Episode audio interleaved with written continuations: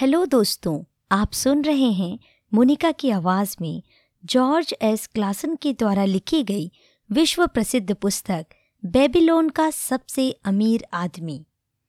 अध्याय सात, बेबीलोन की दीवारें। बांजर नामक वृद्ध सैनिक बेबीलोन की दीवारों तक ऊपर जाने वाली सीढ़ियों पर पहरा दे रहा था। ऊपर बहादुर रक्षक दीवारों की रक्षा करने के लिए युद्ध कर रहे थे। उन पर इस महान शहर और इसमें रहने वाले लाखों नागरिकों का भविष्य निर्भर था। दीवारों के पार से हमलावर सेना का शोर सुनाई दे रहा था। बहुत से लोगों के चीखने की आवाज़ें आ रही थीं। हज़ारों घोड़ों की टापें सुनाई दे रही थीं और मेढ़ों की कान फोड़ू आवाज़ें आ रही थीं, जो अपने सिर से कांसे के द्वार पर प्रहार कर रहे थे। नगर के द्वार के पीछे वाली सड़क पर सैनिक भाले लेकर तैयार थे। द्वार टूटने की स्थिति में वे दुश्मन से मुकाबला करने के लिए तैयार खड़े थे, परंतु इस काम के लिए तैयार सैनिकों की संख्या आवश्यकता से बहुत कम थी। बेबीलोन की ज़्यादातर सेना सम्राट के साथ इलेमाइट्स के खिलाफ पूर्वी दिशा में लड़ने गई थी। उनकी अनुपस्थिति में शहर पर हमले की कोई आशंका नहीं थी। इसलिए रक्षा करने वाली सेना बहुत कम थी। अप्रत्याशित रूप से उत्तर दिशा से एसीरियंस की शक्तिशाली सेना ने हमला कर दिया और अब रक्षा की ज़िम्मेदारी इन दीवारों पर आ गई थी, वरना बेबीलोन नष्ट हो जाता। बूढ़े सैनिक बांजर के आसपास नागरिकों की भीड़ लगी थी। दहशत के मारे सबके चेहरे सफ़ेद थे और वे युद्ध की ताज़ा स्थिति जानना चाह रहे थे। खामोशी से उन्होंने घायल और मृत सैनिकों की कतार को देखा, जिन्हें उस रास्ते से लाया जा रहा था। यह हमले का महत्वपूर्ण मोड़ था। दीवारों के तीन दिन तक चक्कर लगाने के बाद दुश्मन ने अचानक अपनी पूरी ताकत इस हिस्से और इस दरवाजे पर लगा दी थी। दुश्मन मंच बनाकर और सीढ़ियाँ लगाकर ऊपर चढ़ने की कोशिश कर रहे थे। उधर दीवार के ऊपर मौजूद बेबीलोन के सैनिक तीरों और खोलते हुए तेल का प्रयोग करके दुश्मनों को ऊपर पहुँचने से रोक रहे थे। अगर इसके बावजूद कोई दुश्मन ऊपर पहुँच जाए तो सैनिक भाले लेकर तैयार खड़े थे। सैनिकों पर दुश्मनों के हज़ारों तीरंदाज तीरों की घातक बौछार कर रहे थे। बूढ़े बांजर की स्थिति युद्ध की खबर देने के हिसाब से बहुत अनुकूल थी। वह युद्ध के सबसे करीब था और उत्साही आक्रमणकर्ताओं के हर ताजे हमले के बारे में उसे सबसे पहले पता चलता था। एक बूढ़े व्यापारी ने करीब आकर अपने कमज़ोर और कांपते हाथों को हिलाते हुए पूछा, मुझे बताओ मुझे बताओ, दुश्मन अंदर तो नहीं घुस आएँगे? मेरे बेटे सम्राट के साथ गए हुए हैं। मेरी बूढ़ी पत्नी की रक्षा करने वाला कोई नहीं है। दुश्मन मेरा सारा सामान लूट कर ले जाएँगे। मेरा भोजन भी ले जाएँगे। हमारे पास कुछ भी नहीं बचेगा। हम बूढ़े हैं। इतने बूढ़े कि हम रक्षा नहीं कर सकते। हमें गुलाम के रूप में बेचा भी नहीं जा सकता। हम भूखों मर जाएँगे। हम तबाह हो जाएँगे। मुझे बताओ कि कहीं वे अंदर तो नहीं आ जाएँगे। सैनिक ने जवाब दिया, शांत रहें, अच्छे व्यापारी, बेबीलोन की दीवारें बहुत मज़बूत हैं। घर जाकर अपनी पत्नी को तसल्ली दो कि दीवारें आपकी और आपके सामान की सुरक्षा उसी तरह करेंगी जैसे वे सम्राट के बेशकीमती खजाने की रक्षा करती हैं। दीवार के पास खड़े रहें, ताकि कहीं कोई उड़ता हुआ तीर आपको ना लग जाए। बूढ़े व्यापारी के चले जाने के बाद गोद में बच्चे लिए एक महिला वहाँ आकर खड़ी हो गई।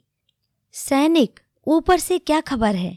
मुझे सच सच बताना, ताकि मैं अपने पति को तसल्ली दे सकूँ।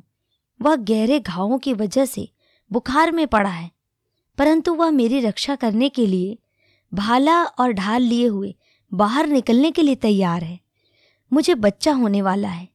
वह कहता है कि अगर दुश्मनों की सेना अंदर घुस आई तो उनका प्रतिशोध भयानक होगा।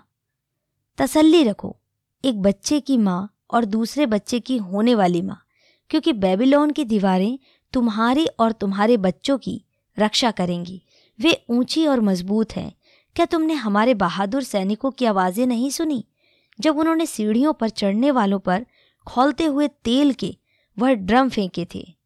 हाँ मैंने वह आवाज़ सुनी थी और मैंने हमला करने वाले मेढ़ों की आवाज़ भी सुनी थी, जो हमारे द्वार पर प्रहार कर रहे हैं। अपने पति के पास लौट जाओ। उसे बता दो कि दरवाजे मज़बूत हैं और इन मेढ़ों के प्रहार से उनका बाल भी बांका नहीं होगा। यह भी बता दो कि अगर सीढ़ी लगाकर कुछ दुश्मन सैनिक दीवारों पर चढ़ने में सफल भी हो जाते हैं तो भालों की नोक ऊपर उनका इंतज़ार कर रही है। इन इमारतों के पीछे से संभल कर जाना। बांजर सैनिकों की टुकड़ी को रास्ता देने के लिए एक तरफ़ हट गया। कांसे की आवाज़ करती, ढालों और भारी कदमों से, जब सैनिक पास से गुजरे तो एक छोटी लड़की ने बांजर के कमरबंद को खींचा। उसने आग्रह किया, सैनिक, मुझे बताओ, हम सुरक्षित तो हैं? मैंने भयानक आवाज़ें सुनी हैं। मैंने सैनिकों को लहूलुहान देखा है। मैं बहुत डर गई हूँ। हमारे परिवार, मेरी माँ, मेरे छोटे भाई और बच्चे का क्या होगा? बच्ची को देखकर बूढ़े सैनिक ने अपनी आँखें झपकाई और अपनी ठुड्डी को आगे निकाल लिया। बेटी, डरो मत। बेबीलोन की दीवारें तुम्हारी और तुम्हारी माँ, तुम्हारे छोटे भाई और बच्चे की रक्षा करेंगी। शहर को सुरक्षित रखने के लिए महारानी सेमीरेमिस ने सौ साल पहले ये दीवारें बनवाई थीं। आज तक दुश्मन उनके पार नहीं आ पाए हैं। जाकर अपने परिवार वालों से यह कह दो कि बेबीलोन की दीवारें उनकी रक्षा करेंगी और उन्हें डरने की ज़रूरत नहीं है हर दिन बूढ़ा बांजर अपनी जगह पर खड़ा होता था और गलियारे में से सैनिकों को ऊपर जाते देखता था, जो वहाँ पर तब तक लड़ते रहते थे जब तक कि वे घायल ना हो जाएँ या मर न जाएँ। उसके बाद उन्हें एक बार फिर नीचे लाया जाता था उसके चारों तरफ़ डरे हुए नागरिकों की भीड़ हमेशा लगी रहती थी, जो यह जानने के लिए उत्सुक थे कि क्या दीवारें हमले को सहन कर पाएँगी। वह बूढ़ा सैनिक गरिमापूर्ण अंदाज से उन सबसे यही कहता था, बेबीलोन की दीवारें आपकी रक्षा करेंगी, तीन सप्ताह और पाँच दिन तक।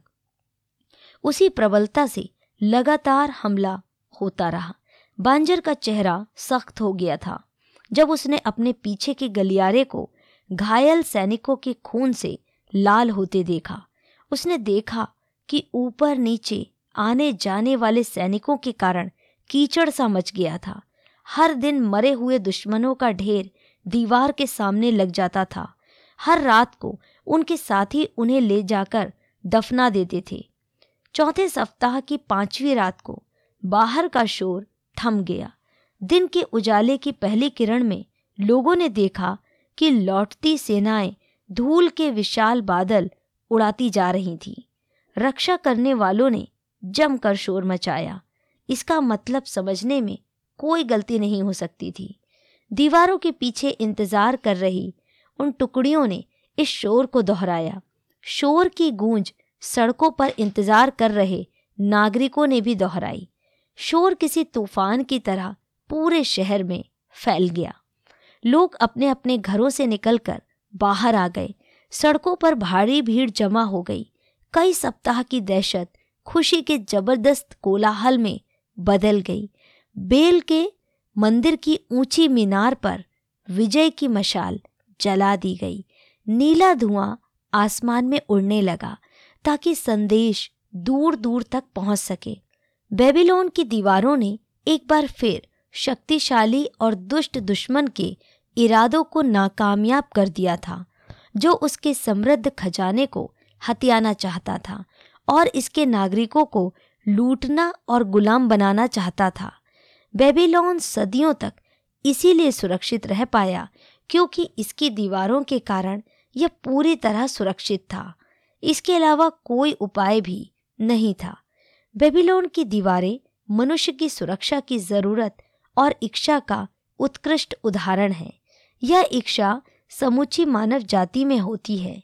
यह हमेशा की तरह आज भी उतनी ही प्रबल है। परंतु हमने इस उद्देश्य को पूरा करने के लिए बड़ी और बेहतर योजनाएँ बना ली हैं।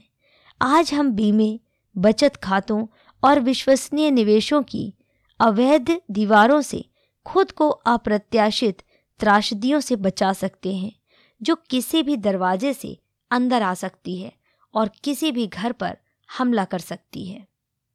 कहते हैं, पर्याप्त सुरक्षा के बिना रहना समझदारी नहीं है।